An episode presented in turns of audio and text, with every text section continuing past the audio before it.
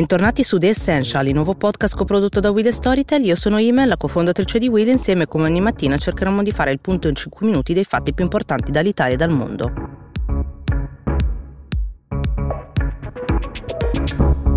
Un po' tutti noi stiamo pensando a come potrebbe essere il nostro nuovo stile di vita in questa fase di convivenza con il virus nella cosiddetta fase 2 e pensavo anche a come potrebbero essere le manifestazioni e proteste in questo nostro nuovo futuro. Ebbene la risposta ci arriva da Israele a Tel Aviv dove migliaia di persone si sono riversate in piazza a manifestare contro il nuovo governo però rispettando la distanza dei due metri. Queste persone appunto si sono ritrovate contro il governo di unità nazionale che è stato formato dall'ex premier Benjamin Netanyahu e suo avversario politico Gantz, dove ehm, in un momento storico in cui Israele non riusciva a trovare un compromesso politico per dare vita appunto al governo. Israele è andata tre volte al voto in un anno e rischiava addirittura di andarci una quarta, ma data la pandemia chiaramente non c'è stata la possibilità e non aveva neanche senso e quindi è stato accelerato questo compromesso politico. Compromesso che però non è piaciuto a queste persone perché si sono viste tradite da Gantz che si proponeva come un'alternativa a Benjamin Netanyahu quando poi dopo è finito finito in qualche modo a essere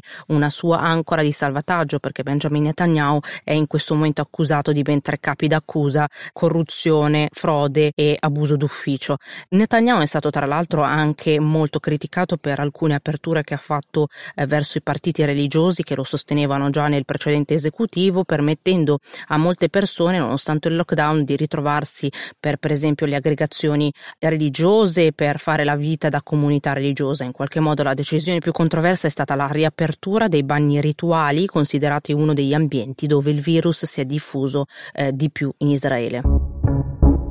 Una giornata storica è stata quella di ieri dopo il crollo clamoroso mai successo prima nella storia del WTI, che è il petrolio prodotto in Texas e scambiato negli Stati Uniti dopo aver raggiunto eh, quota sotto zero, cioè è andato in territorio negativo il prezzo. Questo vuol dire che i produttori di petrolio non solamente non hanno venduto o hanno venduto a un prezzo basso, ma addirittura hanno dovuto loro pagare qualcuno affinché liberasse i loro stock di petrolio. Questo è successo chiaramente dopo il crollo della domanda eh, di petrolio mondiale, la chiusura dei traffici aerei, navali, eccetera. Il problema è che negli Stati Uniti per poter estrarre petrolio bisogna vendere le quotazioni a 40-50 dollari al barile. Sotto a questi costi non conviene neanche estrarlo. Il rischio in questo momento quindi è l'ondata di bancarotta e crollo dell'intero settore eh, americano che ha contribuito in modo sostanziale all'indipendenza energetica eh, degli Stati Uniti, più volte ventilata anche da Trump. Trump che dice eh, secondo lui non durerà molto questo questo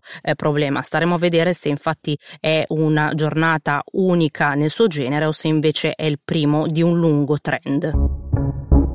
Soltanto pochi giorni fa Google e Apple avevano annunciato al mondo la loro collaborazione, una collaborazione più unica che rara dal momento che i due competitor non hanno mai lavorato insieme in questo senso, con l'obiettivo di rendere possibile l'utilizzo della tecnologia Bluetooth per aiutare i governi e le autorità sanitarie a contenere eh, i contagi. È una collaborazione che ha suscitato subito scalpore, in questi giorni eh, si sono viste anche lettere, appelli da parte di istituzioni, accademici, esperti di ogni tipo per la paura che eh, queste applicazioni possano in qualche modo invadere eh, i dati e i diritti alla privacy dei privati cittadini europei in particolare. Questi due colossi sostanzialmente coprono il 99% del mercato e nonostante le numerose rassicurazioni non sono riusciti comunque a calmare ancora le acque. In Italia invece le acque si sono agitate per un'applicazione che sta sviluppando Bending Spoons, si chiama eh, Immuni e dovrebbe essere quella l'app principale ufficiale del governo per aiutare a fare il famoso contact tracing, cioè la rete di contatti di